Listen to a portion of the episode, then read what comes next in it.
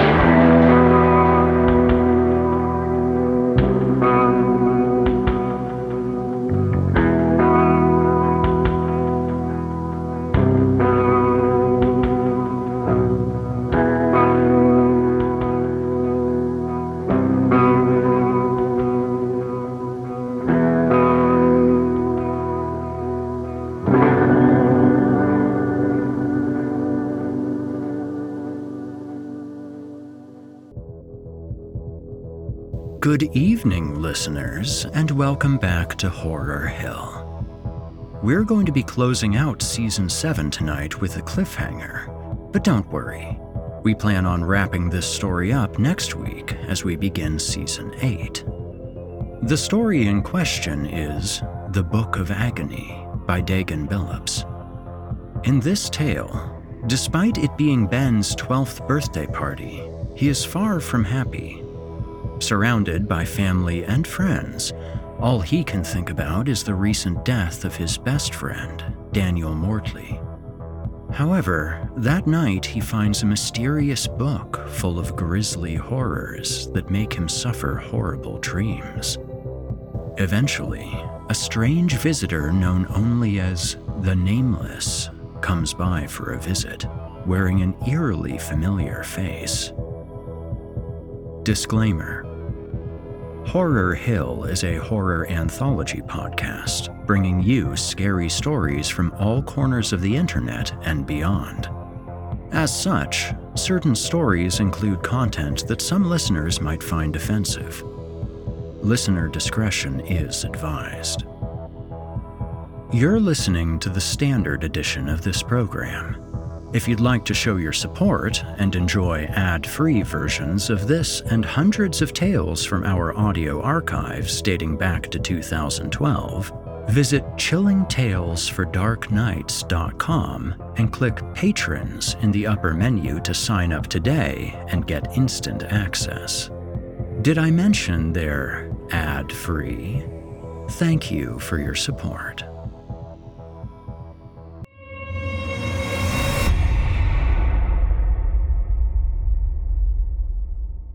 And now, from author Dagan Billups, I give you The Book of Agony, Part One, Chapter One. Ben only wanted the party to end. He'd become accustomed to isolation and only paid any real, if distant, attention to his two friends, Thomas and Jay. But a full-blown birthday party was simply too much for Ben to handle, especially since the only one he genuinely wanted to have there would never be able to make it. "Hey, a sport?" Ben's father, a lanky, dark-haired man named Dave Ross, chuckled. "Why the long face?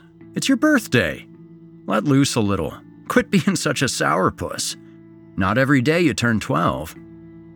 He was wearing his typical white button-up shirt and tie. Ben forced a slight upwards motion from the corners of his lips and glanced down awkwardly.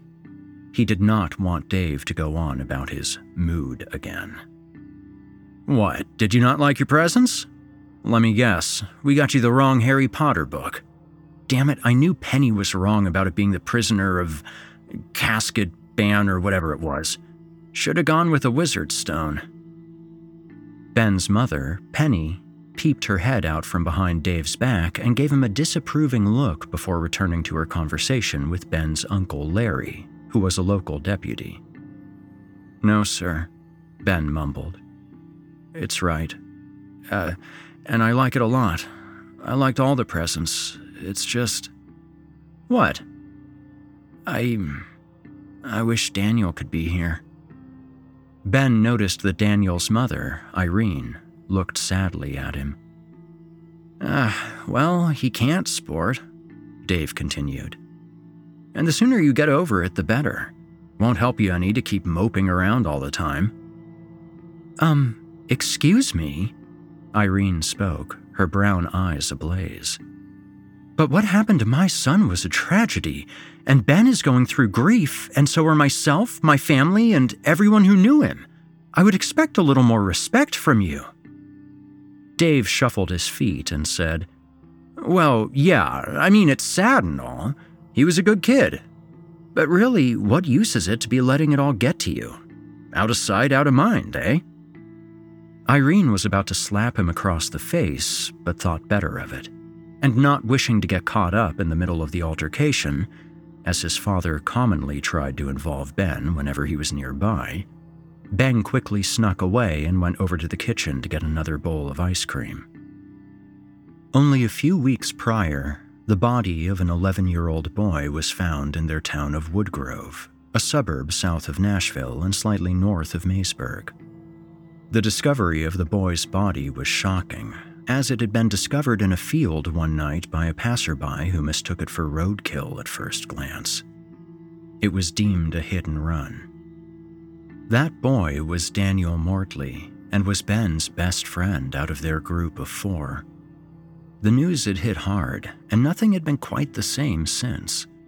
Ben had withdrawn from his previously thriving social life and chose instead to read books in the small closet attached to his playroom. Even at school, his relationship with his two other friends, Jay and Thomas, had grown distant, and they got along almost like acquaintances rather than good friends. "Hey, what was your dad saying to you back there?" It was Ben's cousin, Mike. "Oh, um... that I need to get over stuff?"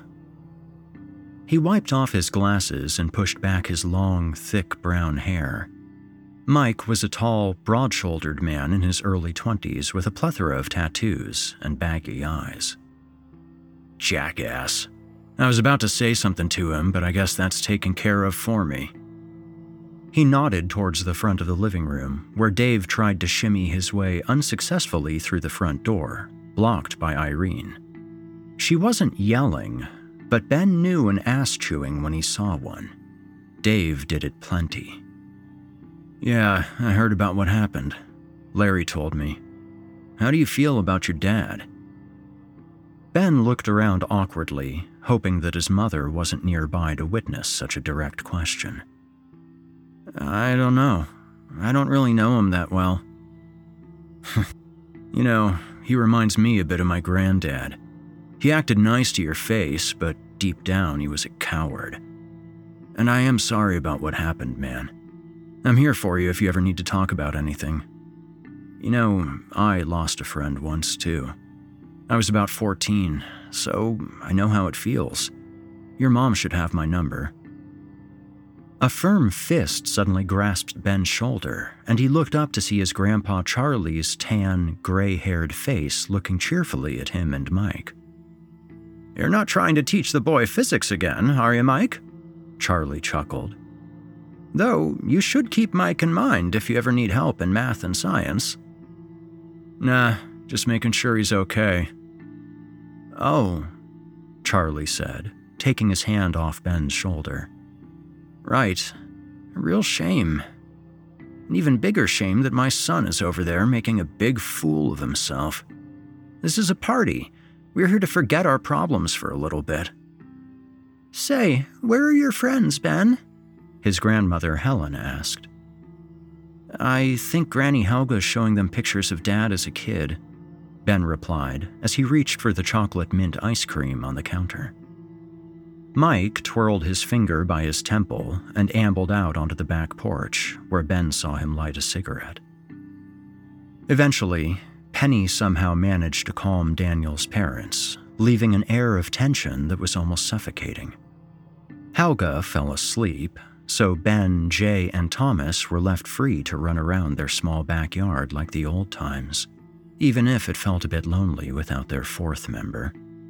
Dave stayed holed up in the garage for the remainder of the time, not re-emerging until everyone except Helga had left. "All right, sport," he announced as he changed into his dress clothes in the kitchen. "Your mother and I are going out tonight. Helga will stay here to watch you. We probably won't be back until late, and be in bed by the time we get home. Got that, Ma?" Grandma Helga nodded, ambled over to the couch, and turned on the television. Dave sighed, grabbed Penny by the arm, and shuffled out the door. Ben walked over to the refrigerator to grab a Sprite. Helga was already engrossed in her unadmitted obsession with Stargate. This was Ben's cue to leave the vicinity, lest he die of boredom, and already it seemed to him that this episode would be excruciatingly dull. Grabbing his sparkling new copy of Harry Potter and the Prisoner of Azkaban, Ben made his way upstairs to his playroom, which was still strewn with the Legos he still played with. The wall on the far side of the door faced the street. Looking at the room from the doorway, on the right wall was a small door that led into a sort of cubbyhole with a light in it. It was here that Ben spent most of his time, reading books to escape into fantasies of the wonderful and macabre. For many people, the small space littered with neatly stacked books would have induced a keen sense of claustrophobia, but it was like a comforting womb for Ben. In this place, he could both be himself and be protected, and even cry, as he'd done on several occasions recently. Ben had a lot of books, perhaps even an obscene amount. There was nothing he enjoyed more than living the exciting life of another, but he hated nothing more than returning to his unexciting reality, where parents weren't to be trusted and friendships sailed away faster than he could grasp onto them. Time had seemed to blink by since the accident. Ben was satisfied with his present. The new Harry Potter book was more than he had hoped for, and before he knew it, two hours had passed and he was already a third of the way through. Sighing, he reluctantly set it down so that he could get one last bowl of ice cream before bed and watch some reruns of The Joy of Painting while his grandmother snored and drooled in the armchair, as she always did. Tucking it under his arm, he noticed a book that he'd not seen before sitting atop a stack that had been out of view. Thinking perhaps it was left as a surprise gift, he picked it up and furrowed his brows in confusion. The book's cover was made of a strange, black, spongy material.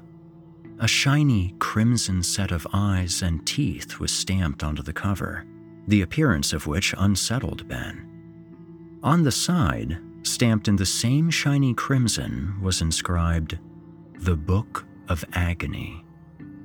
Intrigued, Ben opened the book to a random page and saw the paper was a blotchy gray. The left page was covered in minuscule cursive, while the right page was taken up by a brownish-red watercolor painting that smelled of pennies. A small moan of shock escaped Ben's lips as he stared at the painting. Instinctively, Ben thrust the book at the wall and began to back away towards the door. But he didn't get out of the cubbyhole before he unintentionally glanced back and saw that it had landed face up, turned to a page at the end. He saw, for an instant, the face of Daniel Mortley staring up at the ceiling. Staring him in the eyes was a grotesquely realistic depiction of an older woman with her jaw split in two and with needles stuck carelessly in her eyes. Ben didn't bother to look any further. He immediately clamped his eyes shut. Ben grabbed the book, slammed it shut, and raced to his room, where he threw it under his bed. Why he decided to put it there, Ben did not know, nor did the thought occur to him. Thinking of his grandmother, he stumbled back downstairs to find comfort, but he was disappointed to see that her head was thrust back, drool and snores oozing from her mouth. Not wanting to wake her, despite the terror he felt, he went to the kitchen, made himself a large bowl of ice cream, and sat down on the couch. He knew he should wake his grandmother, but the thought made a ball of anxiety rise in the pit of his stomach. He imagined it like a ball of snakes wriggling around down there. He was always wary of disturbing adults. His parents rarely took to it well, even on good days. Family is still missing, though authorities suspect foul play at an abandoned office building at the edge of Woodgrove, where they were reportedly last seen. And to add a disturbing layer to the mystery, authorities found evidence of arson, copious amounts of blood, a strange contraption, and the remains of what is believed to be some shrine. Stargate had turned off at some point while Ben was upstairs, and the evening news was now playing. But the last thing he wanted to see was the footage of the possible murder scene. He scanned the room for the remote, but to his dismay, he found it was barely sticking out from his grandmother's ass, and unfortunately, the buttons on the T V itself didn't work. The built-in V C R player didn't even work. It just devoured the tape like a savage monster. "It was an old piece of shit," Dave always said, but he refused to ever save up for a new one when they had a perfectly fine one already. Ben set down the ice cream and tried to gently pull out the T V remote from Helga's ass without detection, but she gave a loud snort the second he laid fingers on it. He resigned himself to having to suffer through the dismal news station, trying instead to distract himself with his new book. The killer of fifteen-year-old Sullivan Jones is still at large. The young boy was found murdered last March in the Maysburg Juvenile Detention Center under unknown circumstances. Authorities suspect it may be related to the murder spree we saw last winter. However, they have yet to determine if the murder spree is also related to the family's disappearance in Woodgrove. Here's Larry Ross of the Woodgrove Police Department on the subject. "Yes, it is extremely upsetting to the community, and we're just as disturbed as everyone else about the past year's murders. But we don't believe that the same killer is likely responsible for all of them. And rest assured, we are working extremely hard to bring justice to these perpetrators. But in the meantime, exercise caution, especially when alone." The news was wrapped up, and after a few minutes of commercials, a documentary about forest fires came on, and Ben was finally able to escape. Angie has made it easier than ever to connect with skilled professionals to get all your jobs done well. If you own a home, you know how much work it can take, whether it's everyday maintenance and repairs or making dream projects a reality. It can be hard just to know where to start, but now all you need to do is Angie that, and find a skilled local pro who will deliver the quality and expertise you need. Angie has over twenty years of home service experience, and they've combined it with new tools to simplify the whole process. Bring them your project online or with the Angie app, answer a few questions, and Angie can handle the rest from start to finish, or help you compare quotes from multiple pros and connect instantly, which means you can take care of just about any home project in just a few taps. Because when it comes to getting the most out of your home, you can do this when you Angie that. Download the free Angie mobile app today or visit Angie dot com. That's A N G I dot com. "Hey, Daniel, you want to climb to the top of the school?" Ben asked as he, Daniel, Thomas, and Jay were aimlessly riding around the summertime streets on their bikes, not a care in the world. "Shit," Daniel said as he gave Ben a disapproving glance. "Why the hell would I do that?" "What?" Thomas shouted from ahead as the suburban copycat houses flew by, the wind rushing in their ears. "Ben wants to climb on top of the fucking school," Daniel yelled. "Fuck that," Thomas exclaimed. "Well, I say fuck yeah," Daniel answered back, smirking at Ben. His dark brown hair seemed to be carried away into nothingness by the wind. "What's going on?" Jay asked as he came even with Ben and Daniel. "We're gonna climb the school," Daniel answered. "Oh, sweet. Bet there'll be cool stuff up there." They rode on, not stopping until they had reached Woodgrove Elementary, the sun still hanging in the same spot overhead. "Man, I don't know about this," Thomas whined as they parked their bikes behind the cafeteria. "There's a couple of cars parked out front. What if somebody calls the cops?" "Fuck that," Daniel said. "Don't be a pussy again. We've talked about this. We're going up there." "Yeah, don't be a party pooper," Ben chided. "Bet you poop yourself whenever you see yourself in the mirror," Jay commented, heading over to the dumpster with the air vent above it. "Is that the way up?" Ben asked as Jay mounted the dumpster and put his hand on one of the slats in the vent. "I think. I don't know." "Well, hurry up!" Daniel cried. "I want to get up there too." "All right, all right. Just give me a second." Jay swiftly climbed the air vent and pushed his way over the roof, wiping the dirt off his hands and the sweat from his forehead. "Hey, I really think this is a bad idea. Can we, like, go get some snacks or something?" Daniel scoffed loudly. "Shut up, Thomas the Train. I'm going up there too." Thomas scrunched his face. "That's not cool, man. I'm just trying to look out for you guys." "Then why don't you stay down here and keep watch?" Ben asked as he went up behind Daniel in case he fell.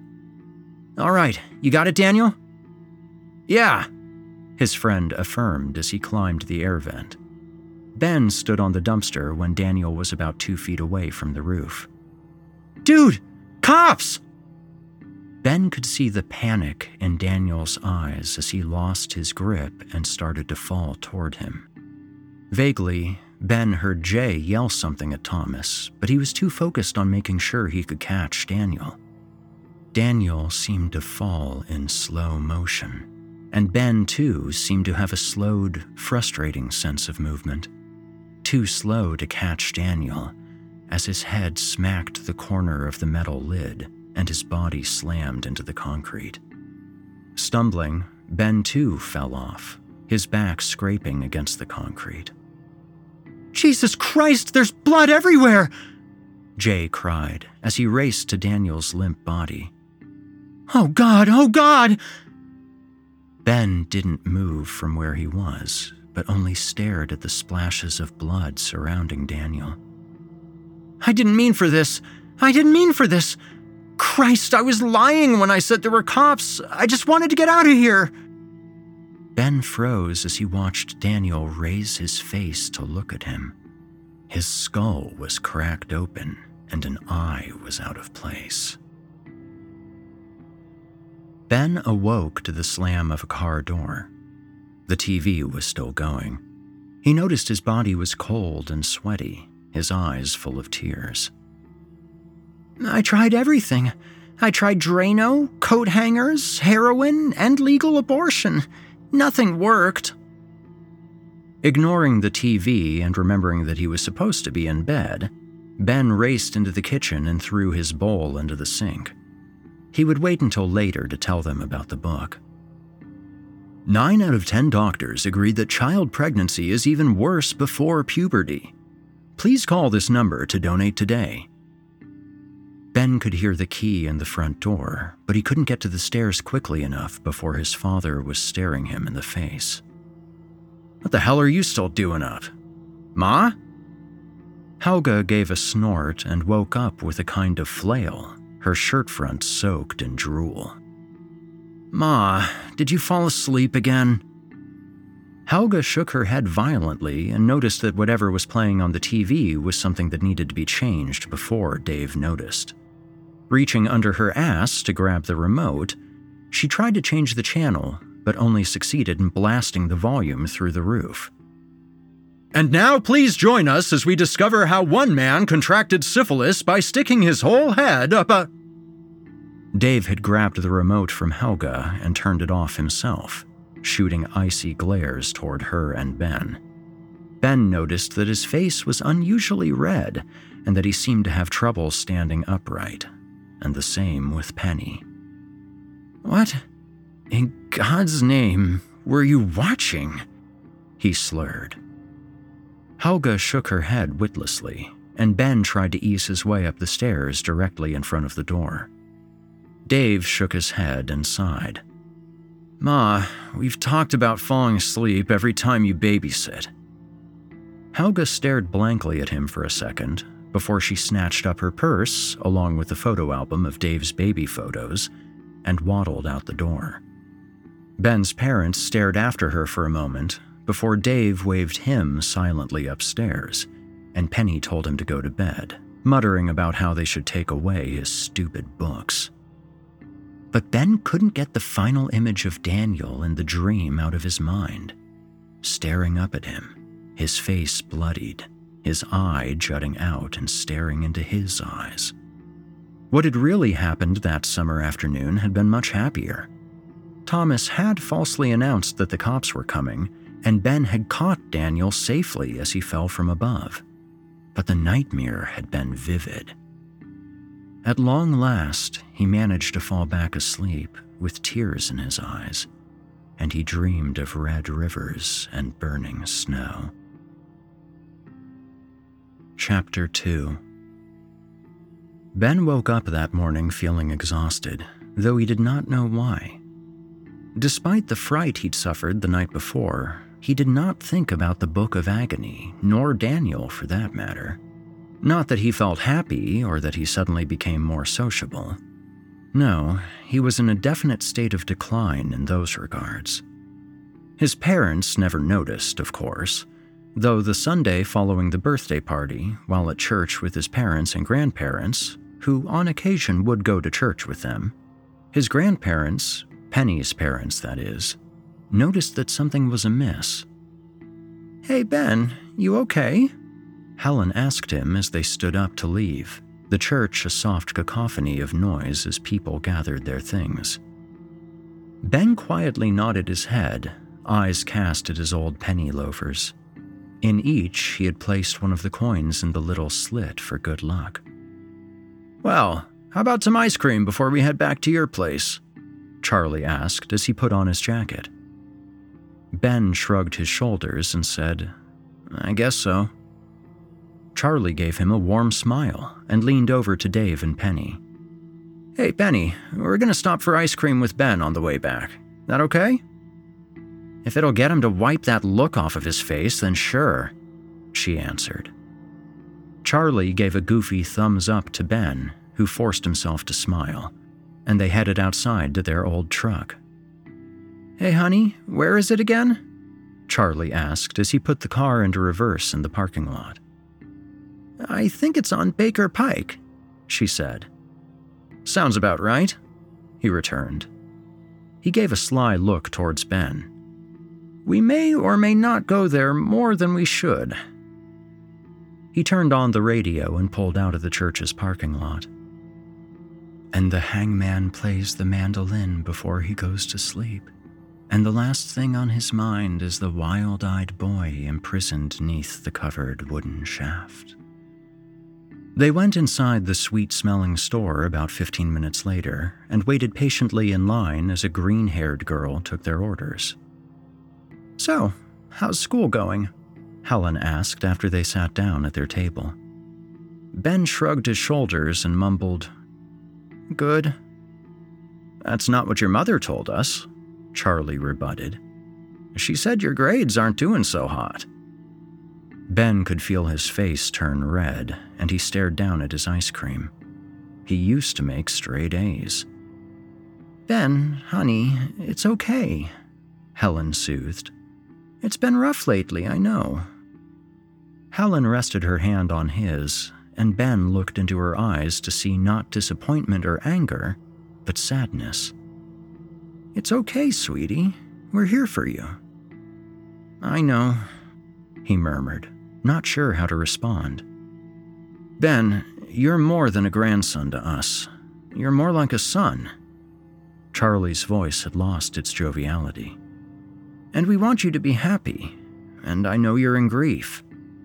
Death is a tricky thing to cope with, and we're not going to tell you to turn to God or anything, but we do ask that you turn to us if you ever need to."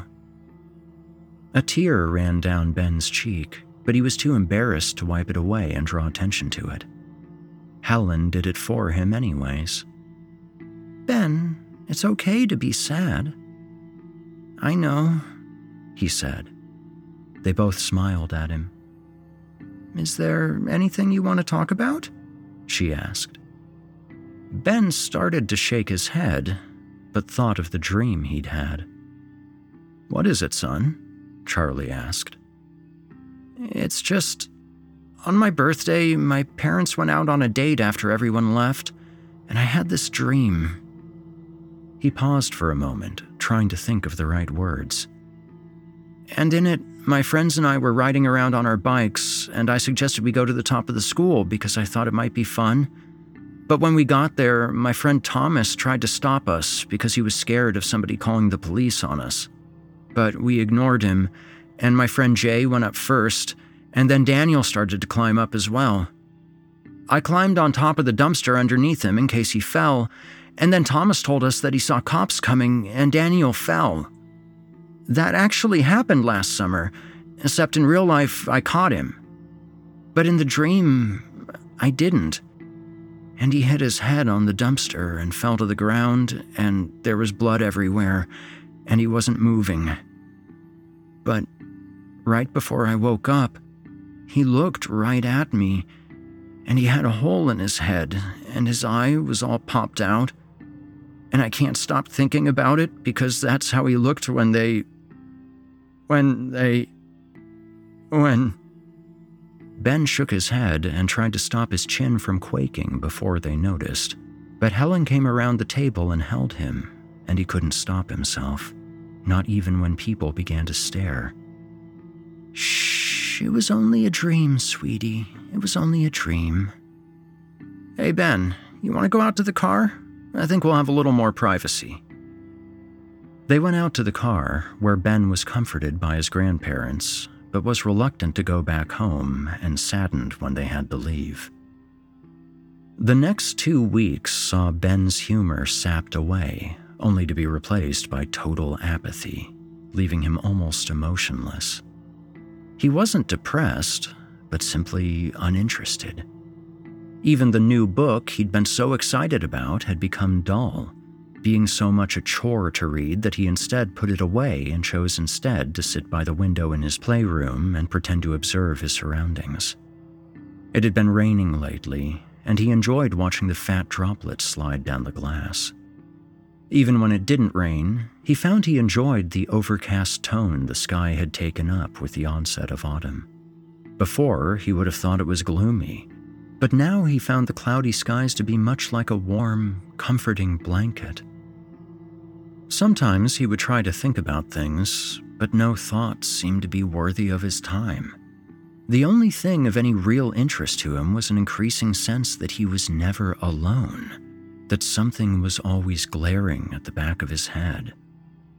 Eventually, he found himself thinking again of the book, but try as he might, he couldn't push it under the bed of his mind.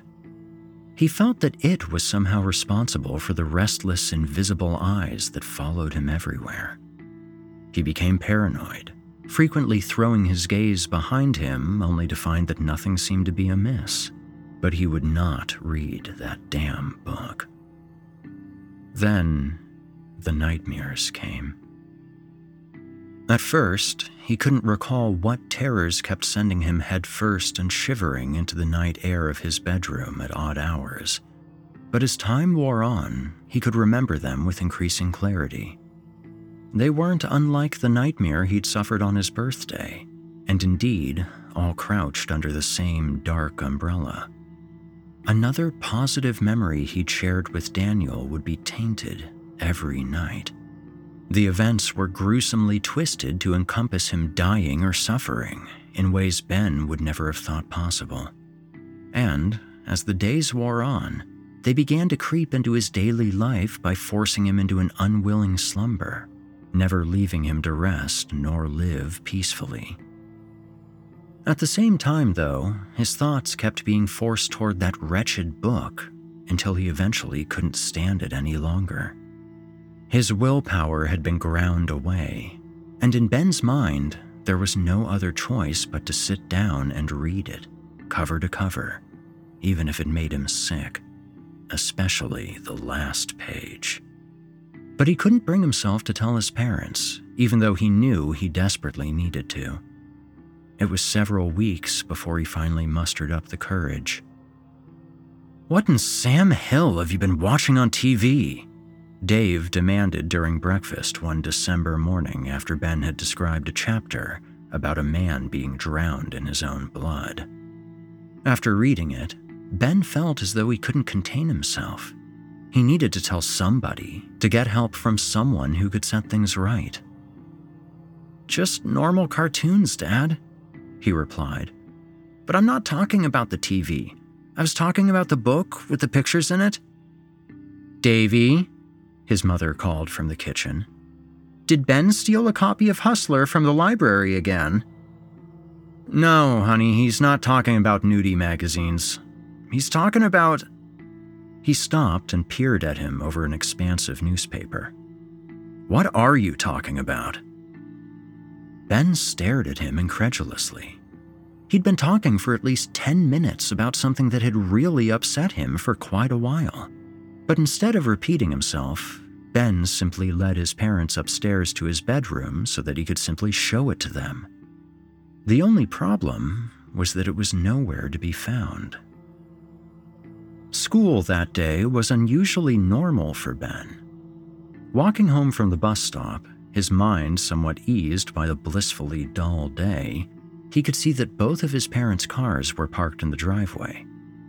However, when he went inside, there were no signs of life whatsoever. His parents were usually busy when he got home from school, but no lights were on anywhere in the house. Confused, he tried calling their cells from the home phone in the kitchen, but was only greeted by their curt and slightly rude voicemails. Unsettled by this point, Ben decided to check upstairs, nervously glancing in each room until he was in front of the playroom. A pit was forming in Ben's stomach. He tried to ignore the creaking of the carpeted floor as he approached the door, which was closed for some reason. The room was empty and dead silent at that. It was eerily darker in there than the rest of the house, too, as the quickly fading winter light struggled to squirm through the closed blinds. A quick glance over gave him nothing, but there was still the cubbyhole and the attic left to check, as he checked all the closets just in case. If they weren't there, then what? He decided he'd figure that out once it got to that point, which he had a sneaking suspicion might happen. Ben slowly eased across the room, apprehensive. Ben had forgotten to turn the light on in his state, and it was all the way across the room by the door. He was by the half door in the wall that opened onto the attic, and he didn't want to backtrack. "Oh well," he thought. Then, he flung open the door. A great crash erupted from inside the attic from behind him across the room, and immediately, the door to the playroom was slammed shut with terrifying force, causing the walls to quake. It happened so fast that he didn't even notice the near total darkness that swept across the room. He didn't even realize the door had been closed until he flung himself across the room and frantically tried to twist the locked doorknob. Then, the black silence took hold of him. The attic was attached to the playroom's left side, opposite the cubbyhole, and was accessed by a half door. Ben never went into the attic, nor had he ever been curious about its contents in the slightest. One of his earliest memories had always been of his father forcing him to watch a horror movie about a monster that lived in the attic. Ever since, he'd been terrified of entering it, despite spending most of his time near it. But Ben knew that there was something in the attic now. Something real. something he was locked in there with. His eyes remained locked on the door leading to the hallway before him, and despite the silence, his heart boomed and thudded rapidly in his ears like a drum, and his sharp, shallow breath was a whirlwind of sound. Even when he heard the door to the attic creaking slowly behind him, groaning like some monstrous demon, he stood there, frozen in place, imagining pale, slimy hands reaching out silently towards him, ready to wrap their skeletal fingers around his throat. Instead, he heard something else. It was the sound of a woman weeping softly, the sound of his mother. Ben, Ben, I just want my baby. Please, please give me back Ben. Mom? He whispered, but there was no answer. Ben turned around and could vaguely make out the open doorway to that long, narrow room that was somehow even darker than the rest of the room. He silently tried to flick the lights on, but to no avail. Mom? Mom? He whispered again, though to no reply. It sounded as though she was all the way in the back of the attic. Drenched in sweat, he finally mustered up the courage to venture into that black abyss. He forced his feet to move forward and tried to ignore the goosebumps sending icy shivers down his body. He kept forcing his legs to move until he eventually stood just within the attic. Mom, he repeated in a hushed voice. My baby, that's all I ask. I want Ben. Mom, he hissed. I'm right here. It's Ben. Ben? She croaked. Ben, is that really you? Oh, thank God. I... No. No. No! He heard a short-lived shriek, followed by what sounded like a large sack being slammed against a wall. It crumpled into a pathetic heap on the floor. Ben stifled a sob and clenched his teeth, eyes wide and stinging, trying to penetrate the absolute darkness. A scratchy, quiet growl came from the back of the attic, followed by a faint click behind him from the door being closed gently. Give it to us, a high, raspy voice hissed not a mere two feet away from Ben's face. Yes. A second voice growled from behind, gravelly and guttural. We know of the book. Ben could vaguely sense that they were closing in on him, cornering him. Where is it? The creature in front spat. No words or thoughts could have come from Ben in that moment. He'd lost all reason and was simply in a state of pure terror. Tell us! The thing behind him roared. Tears escaped Ben's frozen eyes, and his muscles cramped as he crouched in the attic, unmoving. An ear-rupturing shriek exploded within the room, and Ben's torso was seized by powerful arms that whirled him around. He saw a blinding flash of light and... Scared you, didn't we, sport? His father guffawed idiotically, ruffling Ben's sweat-soaked hair. Ben didn't answer. He didn't even look at his father's face. He shoved him away as hard as he could and stormed out of the attic and through the now unlocked door, slamming his own bedroom door shut and locking it from the inside. Hey, what the hell, Ben? It was a prank. You don't need to act like a little fucking bitch about it, Dave shouted from the other side of the door. He heard the doorknob rattle momentarily before his father began to beat on the door again. How dare you lock the door on me? How fucking dare you? You better open this right now, do you hear me? You open it right fucking now! Shut the fuck up! Ben screamed, hurling a baseball at the door. Excuse me? Fucking excuse me?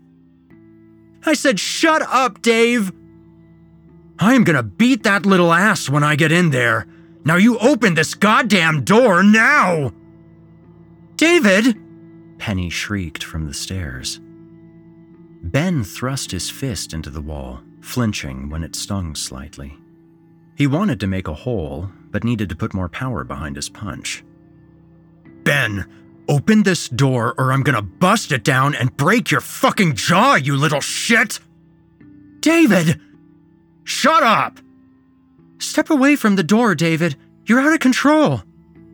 I'd like to see you try and make me, you fucking whore. I'm always the bad guy to you, aren't I? It's all, Dave, don't yell at Ben. Dave, don't scream at the telemarketer in front of Ben. Dave, Dave, Dave. Dave, I'm serious. There was a hefty pause outside the room, the air heavy and suffocating. Fuck it. Fine. Ben, get the fuck to bed. I'll deal with you in the morning. Nothing more was said as he stormed down the stairs. Ben almost expected his mother to come in to comfort him, but he only heard a quiet sigh before her softer footsteps followed his father's. Later, he could hear arguing and his mother's sharp cry of pain. Ben would discover a fresh hole in his parents' bedroom door the next morning. He didn't sleep that night. Chapter three. Dazzling winter light streamed through Ben's bedroom window, and a cardinal sang on the tree outside, as though nothing in Ben's world was amiss. Ben scowled at the window and shut the blinds, insulted by the outward cheeriness that was in such contrast to the anger he felt within. He went over to his nightstand and turned off the alarm that hadn't sounded yet, eagerly awaiting the moment when he could step onto the bus and escape the tension from the cataclysmic night before. With a yawn, he rubbed his stuffy, sleep-deprived eyes, changed, and got everything ready for the day. Ben, honey, breakfast is ready, Penny called from below. His stomach did a kickflip. Ben, don't ignore your mother. Not when it's maple syrup pancake day. Ben did a double take. Had his father just tried to entice him with pancakes? Knowing that if he ignored his parents any longer, he might evoke the wrath displayed the night before, he reluctantly slunk out of his bedroom and drearily made his way downstairs and into the dinette.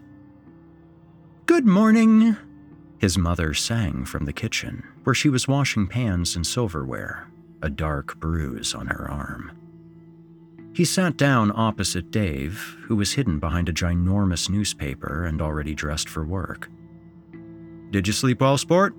He asked offhandedly. Ben felt truly mocked. Well, how about it, son? He added, with a sharp look from over the top of the paper. It was a little difficult to take him seriously when the headline read, Man Claims Dog Gave Him Mouth Cancer, with a picture of a tiny old man holding the leash of a colossal Tibetan Mastiff. Ben scoffed and took a bite from his mountain of pancakes. Gee, I don't know. You tell me. What are you talking about, dearie? Penny asked from the sink, a fake plastic smile stretched across her face. Yeah, what are you talking about, Ben? Dave demanded. I sure don't know what you're talking about. You might want to check your memory. Ben stared at him a moment before tentatively nodding his head. So, Dave continued, how about it, sport? Did you sleep well? Yes, sir. Good. He smirked, taking a cocky sip of coffee. Didn't let the bedbugs bite, did you? Penny trilled, followed by a shrill laugh. No, ma'am.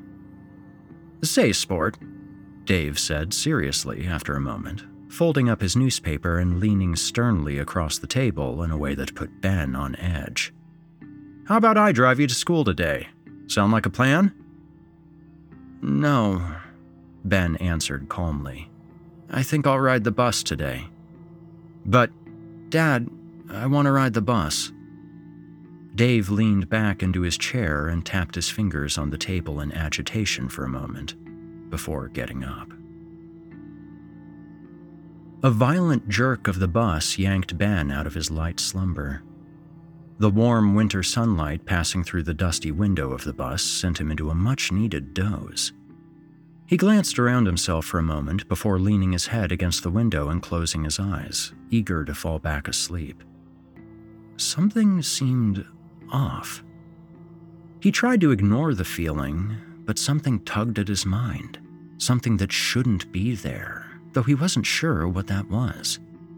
Picking his head back up, he took in his surroundings more carefully, but his lungs suddenly took in a sharp breath, and his blood turned to lead. Daniel Mortley sat in the third row from the front, on the left-hand side of the bus, just where they used to sit before he'd been killed. He stared hard at Ben with features perfectly intact. No, no, it couldn't be him. Surely it was just another nightmare. The bus would crash instantly and Daniel would die for the thousandth time before his eyes. His eyes became hot and wet, and when he blinked, tears rolled down. But maybe, maybe, if he could go up to Daniel and save him from whatever was about to happen, then he wouldn't have to watch him die again. Standing up with every ounce of courage, Ben ambled his way up the aisle and over to Daniel. But when he blinked, Daniel was gone, like a dull flame extinguished in the night. A violent jerk of the bus yanked Ben from his slumber. "You gonna eat that pork chop, Ben, or just let it rot?" Dave demanded over dinner that night. Ben shrugged his shoulders and prodded at the pork chop absently. "Well, you're not getting up until you eat everything on your plate," Dave added. "So I'd go ahead and finish it now, so it doesn't get cold." Ben didn't say anything. He wasn't listening. His mind was elsewhere, in the realm of dreams. He'd been in emotional distress all day. The shock of believing for a moment that Daniel had been there gnawed at his brain. "Ben!" Penny shot, jerking Ben out of his trance. "Listen to your father." "What?" "You better watch your tone," Dave warned. "You've had a piss-poor attitude all damn day, and I don't appreciate it. Do you have any idea how much we do for you? Do you even think about how we provide you with clothes, food, and a roof over your head? Heating? Electricity? A bed?" Not knowing how he was expected to respond, Ben opened his mouth slightly and made an unsure kind of grunting noise. "Guess it's a no, then," Penny muttered. With excessive force, she stabbed her fork into her pork chop and ripped out a bite without even cutting it. "What's your damage, Ben?" Dave asked, his voice starting to get louder. "Are you still butthurt about that prank from last night? Christ, it's called a fucking joke, Ben!" "No, sir," he mumbled. "What, it wasn't a joke? Well, I'm just flat out insulted now. Penny and I weren't the best actors in our high school theater class just to be told we didn't give a good performance by some ten-year-old. Twelve. Do you know how much planning we had to do? How much we had to plan out because we thought it'd lighten you up?" "I meant that what happened last night isn't what's wrong." "Oh, don't give me that shit. I don't believe it for one second after that little temper tantrum you threw about it. No appreciation. You know, I asked off early for that. Then we had to turn off all the lights and our cell phones." "Then just sit and wait around for you to come home," Penny added. "In separate rooms. I had to hide in that bathroom for like an hour while your mother sat in the closet. And then when you came home, I had to switch rooms without you noticing once you came upstairs. And I had to keep the attic door cracked without you noticing and wait for you to open that closet thing in the playroom and knock over a box. And then I had to immediately close the door and switch off the lights with the fuse box. I had to change the lock on that door, by the way, just so that it would lock from the outside. And then I had to push open the attic door and get to the back of it without making any noise. And then I had to wait for your mother's cue, unlock the door, close it again in total darkness and silence, and sneak up behind you. Do you see how much effort we put in? And you have the balls to say that it wasn't a good joke. You know what? Give me your plate. Go to bed, right now. No dinner for you until you learn to appreciate what we do for you. That's not what's wrong, Dad. Then what is it, huh? Your little friend who got himself killed? Are you seriously fucking trying to tell me that you're still upset about that? Because I don't believe it at all. I think you're just trying to get attention. Because I've lost some people in my day, and guess what? I got a little bummed out, paid my respects at the funeral, and then forgot about them because they're no longer in my life. I move on and forget they ever fucking existed. I don't piss and moan for three months afterward, nor would I even if it was my own mother. Ben clenched his fists and said as evenly as he possibly could, I don't want to talk about it right now. Dave threw his hands up, and Penny threw her fork onto her plate. Fine. You want to be a little brat? Then you're grounded for two weeks. No T V, phone calls with your friends, reading, nothing. You're to come straight home after school, do your homework right here at the dinner table, and go straight to bed after dinner. Maybe then you'll earn some goddamn respect. I don't know. Get the fuck out of my sight. And to think, we tried to be nice to you this morning with pancakes and shit. Why are you still here? Gone! Get! Get, for fuck's sake! Penny, I swear to God, this kid never listens. Ben piddled around in his silent room for the rest of the afternoon, not going to bed until he heard Penny come up the stairs to check if he was asleep or not. When he awoke the next morning, he was told he could have oatmeal, though he was reprimanded when he tried to add sugar to it. With apprehension, he climbed the bus stairs forty-five minutes later, desperately hoping that he wouldn't again be lulled to sleep. And even though he was certain that he hadn't fallen asleep, Daniel appeared in the same seat, now glaring at him with a look of utter hatred. This frightened Ben, who, try as he might, could not convince himself that it was a dream. But unlike the day before, he couldn't muster the courage to go up to him, even if it had previously been a dream. But he couldn't turn his eyes away until they finally pulled into the school. He blinked, and Daniel was gone. Man, oh man, I hate the lunches here. Jay scowled a few hours later as he cut up a piece of pork chop. Hey, you think the pork chops taste like cheese, or is it just me? I don't know, let me try some, Ben said. He'd gone with the barbecue sandwich. Yup. Jay shrugged and said, I'm too hungry to care. Eh, true, Thomas agreed from across from Ben and next to Jay. He'd been poking at a clump of wet mashed potatoes. They sat silently for a minute, staring at their red plastic trays. Barbecue's good, Ben mumbled as Jay aimed his spoon to hit a girl with a pea the next table over. Nice shot, Thomas complimented after it smacked her in the eye. Hey, you okay, Ben? You look like something's wrong.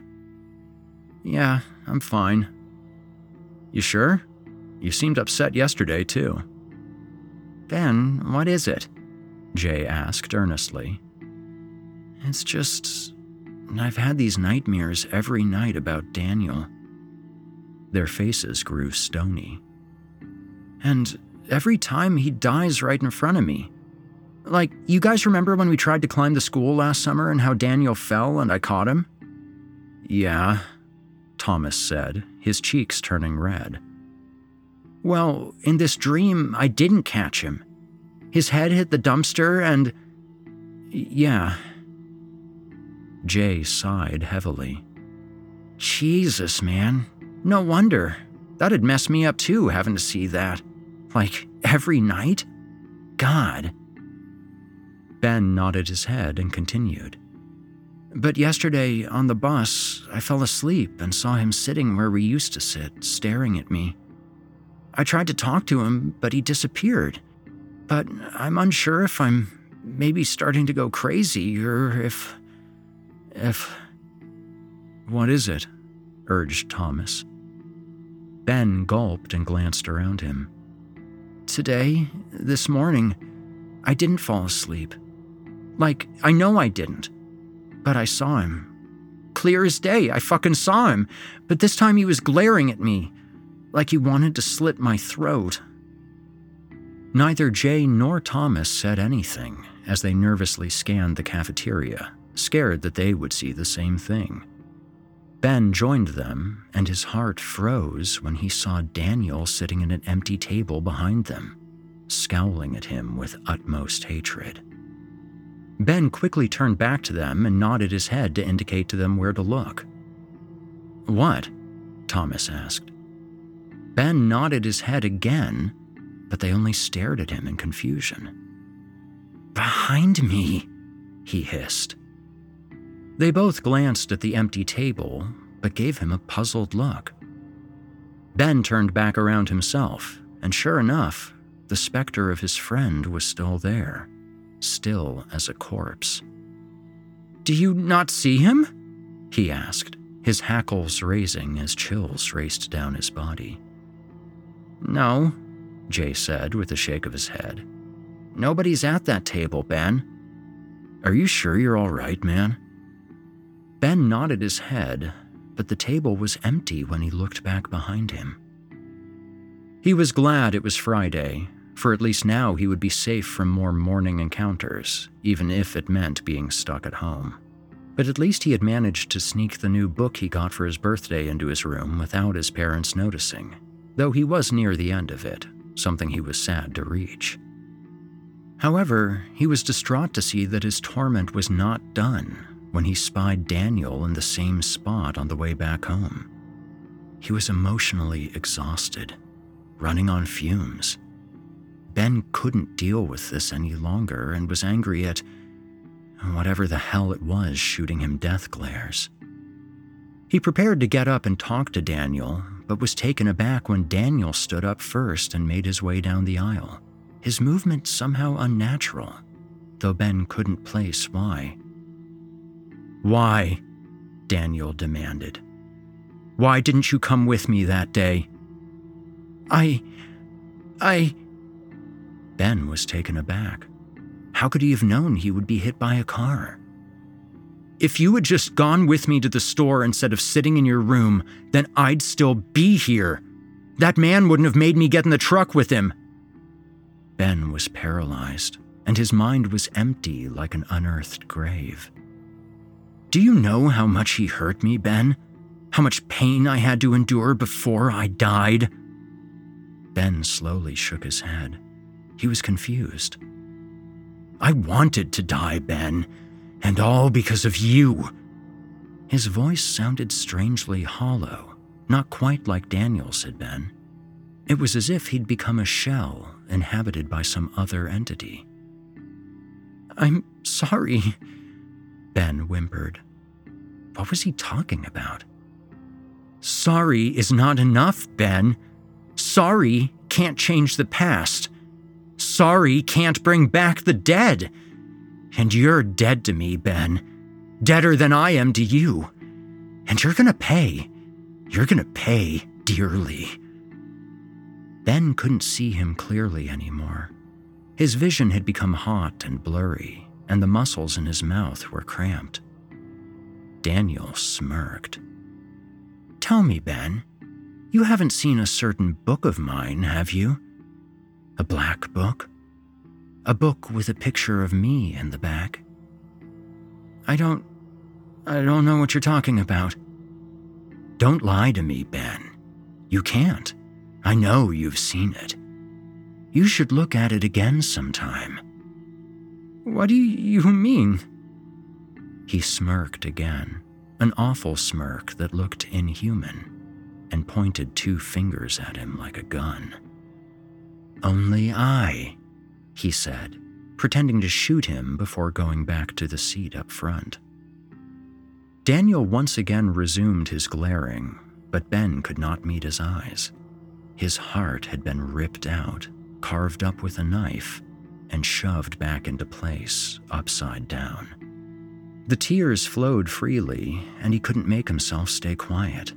He didn't care that the two girls next to him were staring at him in dismay. "Hey, doughweed!" an older boy in the seat ahead of him snarled. "Would you mind shutting up? It really annoys me when I hear babies cry for their mommies." Ben glared at him but didn't say anything.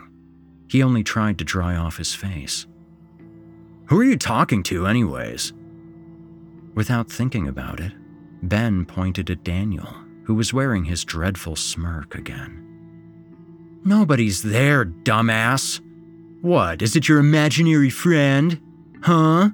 Does Bitch Boy McGee still play with his imaginary friends?"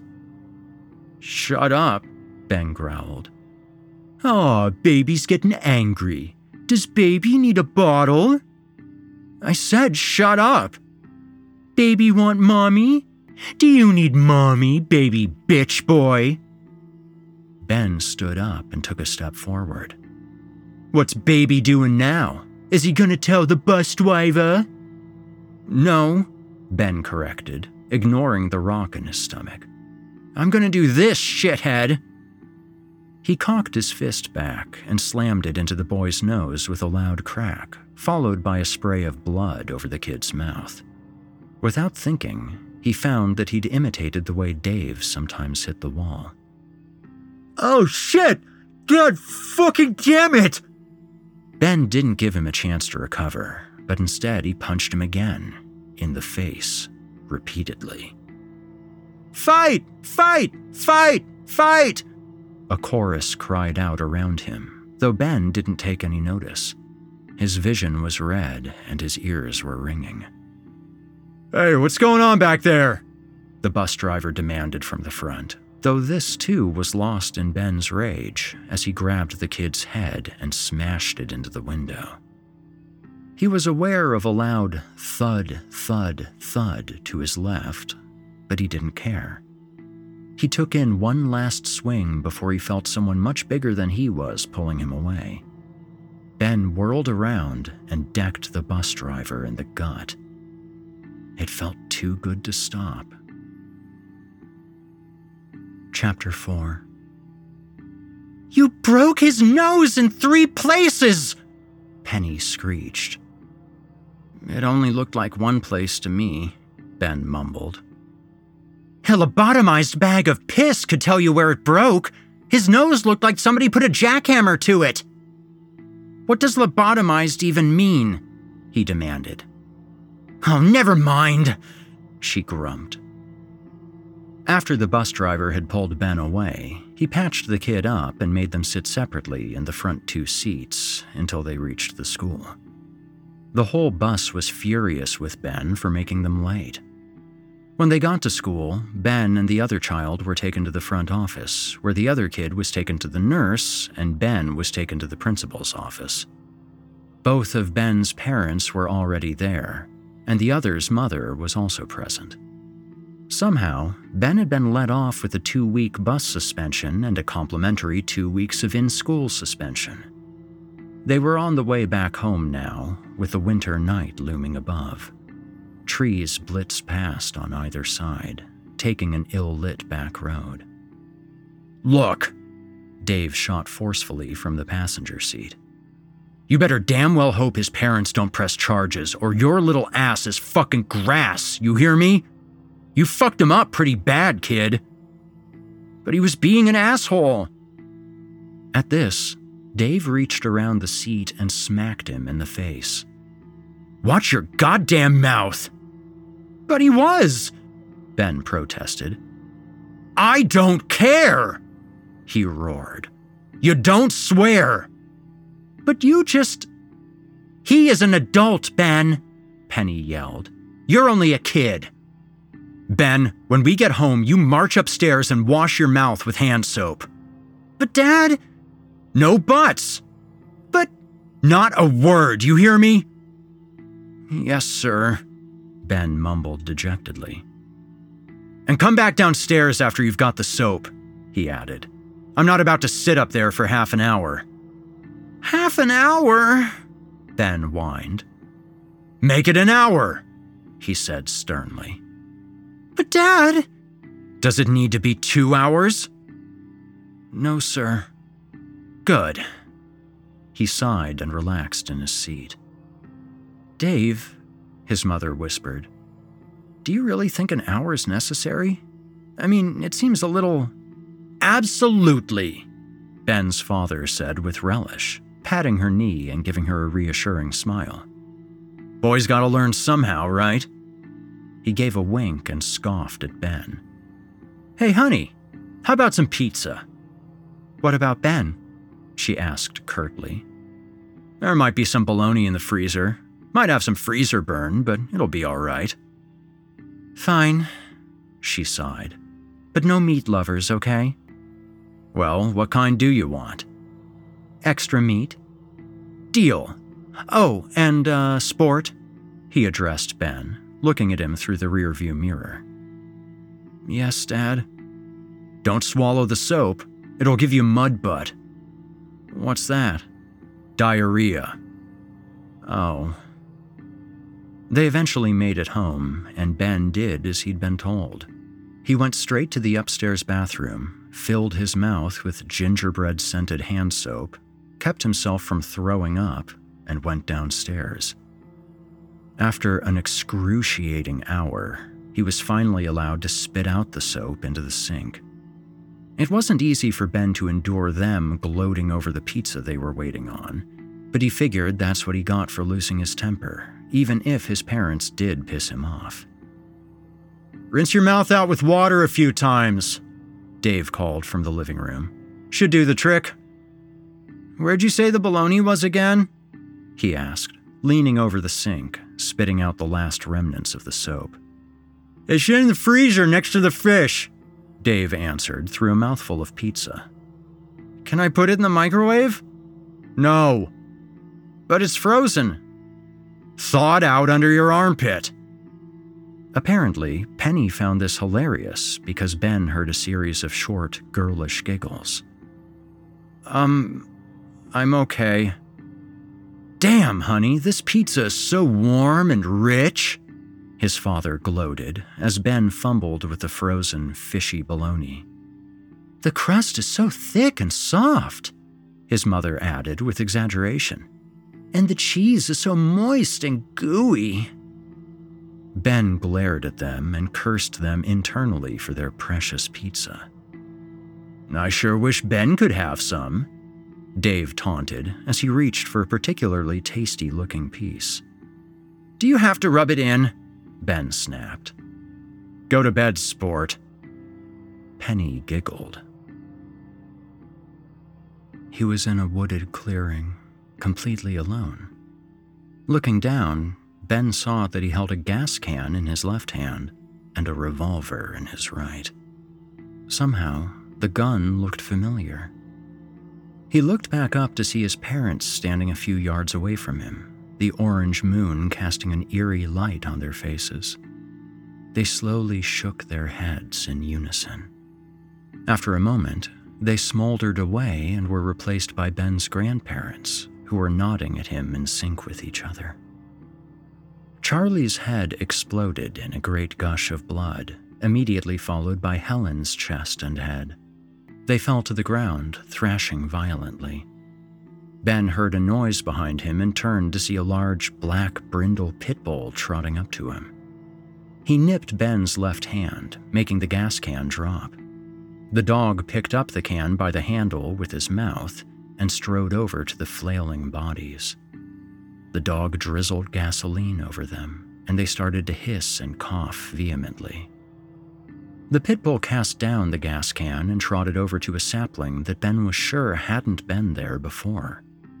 The dog barked at the bodies and curled up as if to go to sleep. The instant the dog barked, flames erupted from the bodies, and Ben's grandparents became silent. Ben heard an insane cackle come from somewhere and became furious, ready to shoot whoever was finding pleasure in this. He lowered the gun when he realized that the cackling had come from himself. Blood oozed out of the sapling's bark, Kill it! Kill it! Daniel urged. He was now poised on the other side of the sapling with a stiff finger pointed at it. Ben tried to ask why, but his throat felt clogged and swollen. Kill it! Kill it! Kill it now! He screeched. Ben raised the gun to the bleeding sapling. The pit bull whimpered. Kill it! Kill it! Kill it! Ben shook his head and let the gun drop. All was quiet, save the soft crackling of the flames. The sapling gushed blood like an open artery. Daniel made a slicing motion across his neck with his finger and gave Ben a look of loathing. He reached down and picked up a revolver. Ben looked down at his own feet, but the gun was no longer there. How? Ben asked. Daniel only put his finger to his lips and put on a murderous smile. The dog was growling. Daniel aimed at the tree. Then he fired. Ben collapsed to the ground instantly, screaming and clutching the new hole in his chest. Warm, wet, hollow, he thought. Looking up, everything was total emptiness, save Daniel, who was now standing over him. He glowed a deep blood red. He smiled saintly. The tree! Ben gasped through the blood in his lungs. Daniel shook his head, still smiling. You, he whispered, raising the gun to Ben's face. Who are you? He wailed in agony. Names, Daniel said softly, have power. And while I know yours, Benjamin Ross, I don't think I shall tell you mine. I've had many aliases in the past, and right now, that alias would be Daniel Mortley.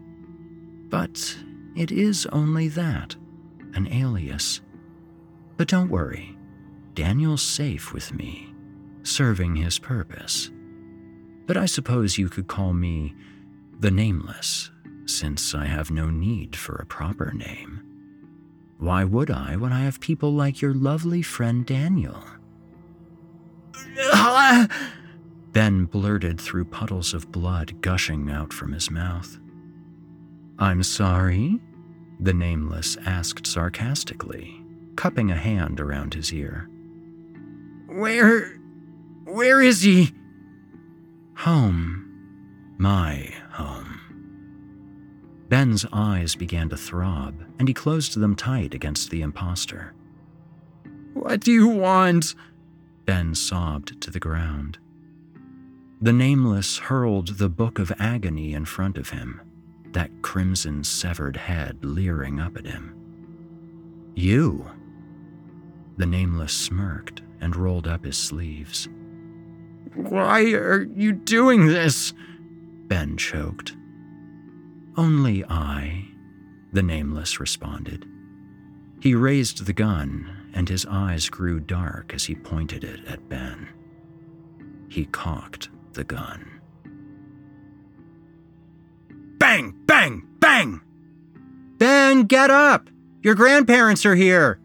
Penny cried through Ben's bedroom door. Ben screamed and clutched at his chest, his heart pounding. He checked to see if the hole in his chest was still there, though he didn't know he did it. Ben slumped back into his sheets to calm down from the dream, desperately wishing to understand what it meant. Bang! Bang! Bang! Ben, come on! Before I make you wash your grandmother's dentures with your own toothbrush! Dave called jokingly through the door. Grody, Ben mumbled to himself as he rolled out onto the floor with a soft thud. Yawning with an awkward stretch that made him dizzy, he shuffled over to his closet and yanked it open.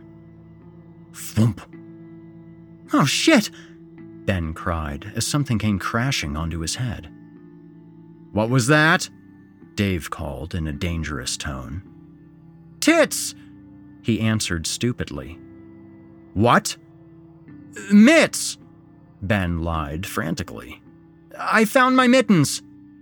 That's what I thought, Cursing and massaging the top of his head, Ben reached down to pick up what had fallen from the top shelf, but what he saw made his muscles freeze into place. It was the Book of Agony. Ben had been trying to find it since he had first sat down and read it. He'd even scoured his closet to the point of taking everything out systematically, just to put it all back. And yet, it felt oddly lighter than he remembered. Then, he noticed that all the pages had been haphazardly ripped out. He suddenly felt as though eyes were upon him, and though he thought he saw something in his peripheral, nothing was there. Ben didn't want to think about the book anymore, so he threw it under his bed in the same spot he had put it the first time. "Hi, Benny," his grandma greeted when he came downstairs. "How are you?" "Good," he lied thickly while receiving a rib-crushing hug. "That's always good to hear." "Hey, son," Charlie said to Dave.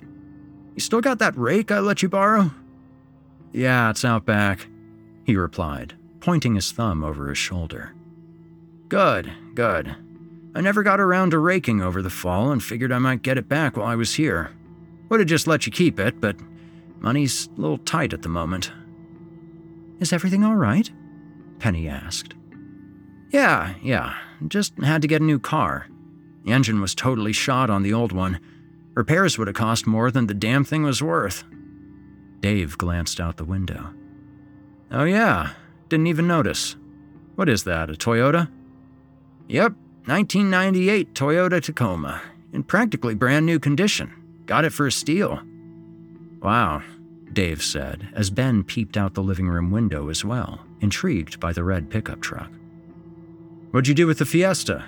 Dave inquired as he stepped away from the window.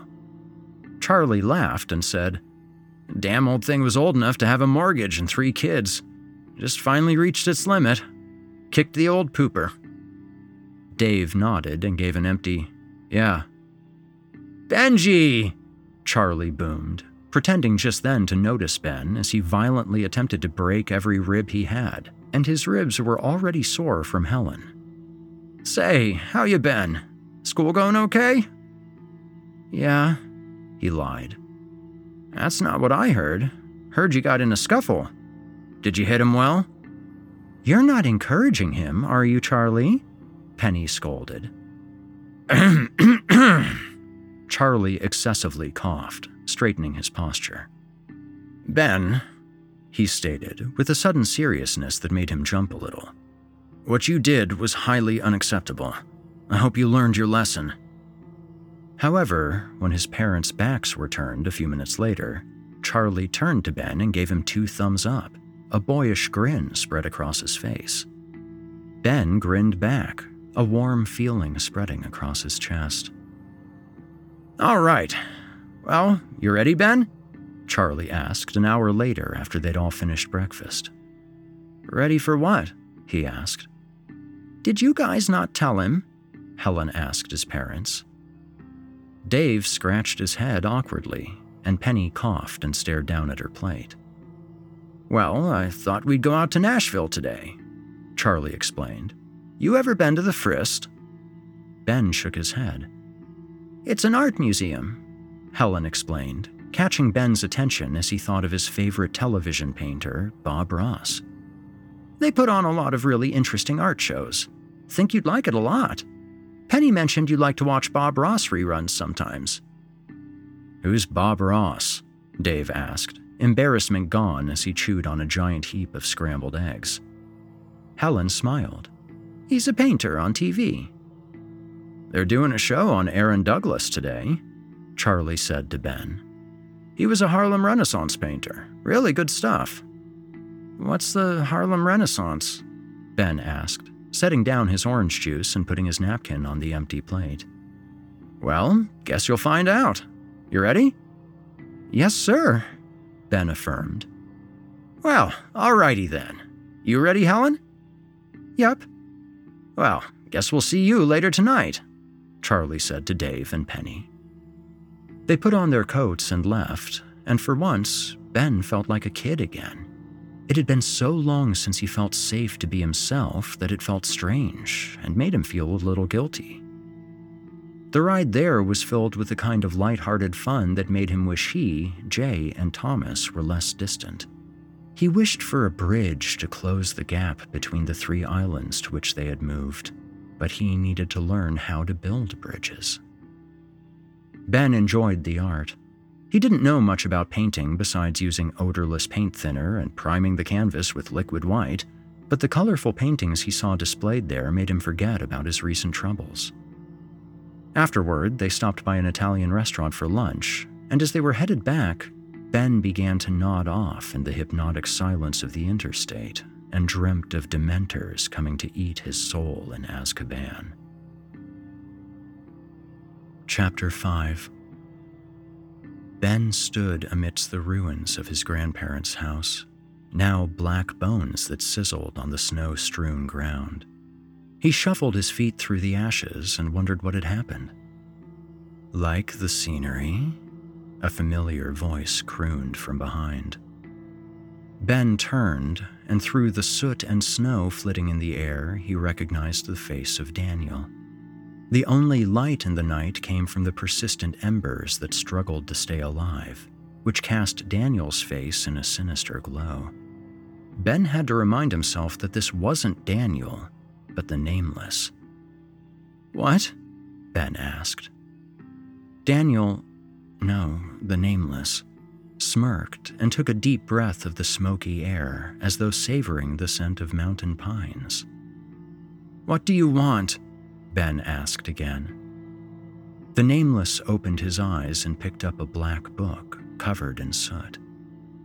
"You ever read this thing? It's a fun little read." Ben recognized the shiny red embellishments on the cover. "Yes," he murmured. The Nameless gave a soft little chuckle. "Did you look at it again after our last little chit-chat?" "The pages were gone." A gust of smoke blew into Ben's face and made his eyes water. "Well, that's a damn shame. I really want you to read it. Maybe I can help you, if you do something for me first." Ben took a step back and wrung his hands. "All you need to know is that if you don't do as you're told, then you will be a very sorry boy. A very sorry boy indeed." "What do you mean?" Ben asked. "Ha! You don't even want to know, my friend." Ben winced at the Nameless, calling him friend. He had desecrated the precious memory of Daniel, and that was not something Ben took to kindly. "Or do you?" Ben remained silent. "Cat got your tongue?" An owl screeched as if to stop the conversation. The Nameless looked a bit worried as he tried to find it, but couldn't. "Anyways," the Nameless continued after a moment, "I need you to do as you're told, Ben. And I told you to read those pages, didn't I? You didn't listen, and now they're gone, because of you. You don't suppose I need to teach you a lesson, do I?" Ben knew that this was going no place good. He didn't want to answer, but the Nameless grabbed a particularly deadly-looking piece of wood, as though to keep him motivated to talk. An enormous great-horned owl flew on top of a collapsed wood beam that leaned against the wall. "Get out of here!" the Nameless warned, trying to hide the fear in his voice. Ben somehow felt that the owl was there to protect him. The Nameless picked up a brick and hurled it at the owl, ignoring Ben's cry of protest. The owl flew away. "God damn it," the Nameless muttered to himself. "How the fuck did she find us?" "Whatever. Just one more thing, Ben," the Nameless said. "Make sure to read that book when you get the chance. I'll even be nice and help find those pages for you. And you'll know when I find them. Don't worry. You'll know."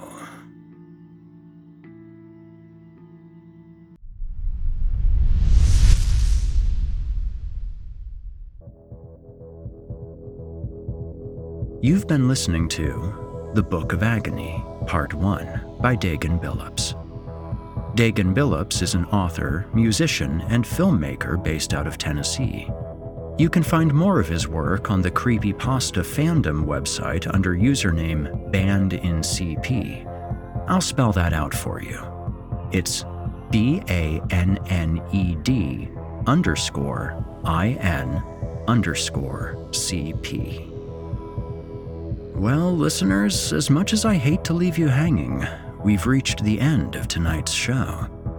Be sure to join me at this same time next week to finish up Ben's tale. In the meantime, you can fill the empty void I've left in your lives by checking out Paul J. McSorley's Fear from the Heartland podcast.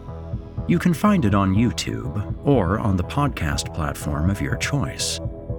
Until next week, stay spooky. If you enjoyed what you've heard on today's program, please take a moment to stop by our iTunes page or wherever else you listen to your favorite podcasts and leave us a five-star review and a kind word.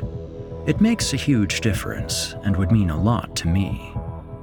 If you'd like to hear a premium, ad-free edition of tonight's and all of our other episodes, visit chilling tales for dark nights dot com and click the Patrons link in the menu at the top of the screen, where you can become a patron for as little as five dollars per month and get access to our entire audio archive dating back to two thousand twelve, including past episodes of this program, all of our other shows, and hundreds of standalone releases, all of them ad-free and available to download or stream.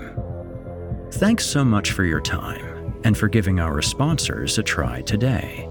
When you support our sponsors, you help support this show, and that means a lot to me.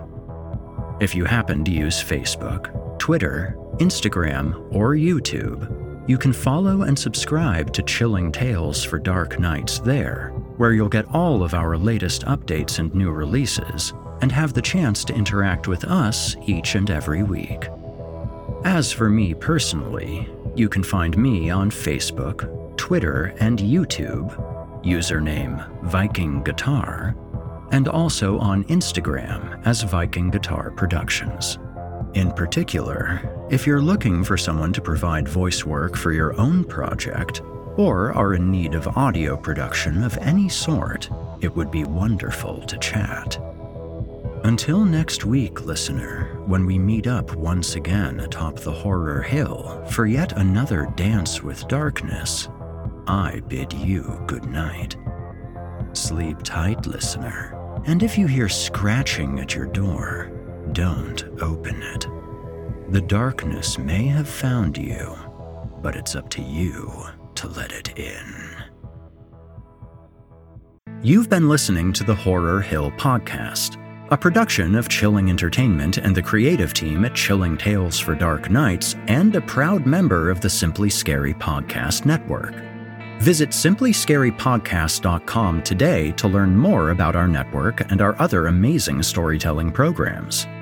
Tonight's episode was hosted by, and its featured tale performed by, yours truly, Eric Peabody. Selected stories have been adapted with the kind permission of their respective authors. Original music provided by Nikki McSorley and Eric Peabody. Finalization by Craig Groshek and S K Brown. Got a terrifying tale of your own that you'd like performed? I take submissions. Email it to us today at submissions at simply scary podcast dot com to have your work considered for future production. If you enjoyed what you heard on tonight's program and are joining us on your favorite podcast app, please subscribe to us to make sure you never miss an episode and leave us a five-star review and a kind word. Your feedback means a lot to me. You can also follow Chilling Tales for Dark Nights and yours truly on social media to connect anytime and get the latest updates on this and our other programs. If you're listening on the Chilling Tales for Dark Nights YouTube channel, Do us a favor and hit the subscribe button and the bell notification icon as well to get more spooky tales from me and the crew and another episode of this program each and every week. And don't forget to hit the thumbs up button to let us know how we're doing and leave us a kind comment. Lastly, don't forget to visit us at chilling tales for dark nights dot com and consider supporting the team by becoming a patron. In addition to helping us out, you'll get exclusive access to our audio archives and ad-free downloads of all of your favorite stories, including those you've heard on this program. As for me, you can hear more of my work on the Chilling Tales for Dark Nights podcast. However, I will be back next week with more terrifying tales to keep you up all night. If darkness is what you're after, listener, your search is over. Yet, let it be known, you haven't found the darkness. The darkness has found you.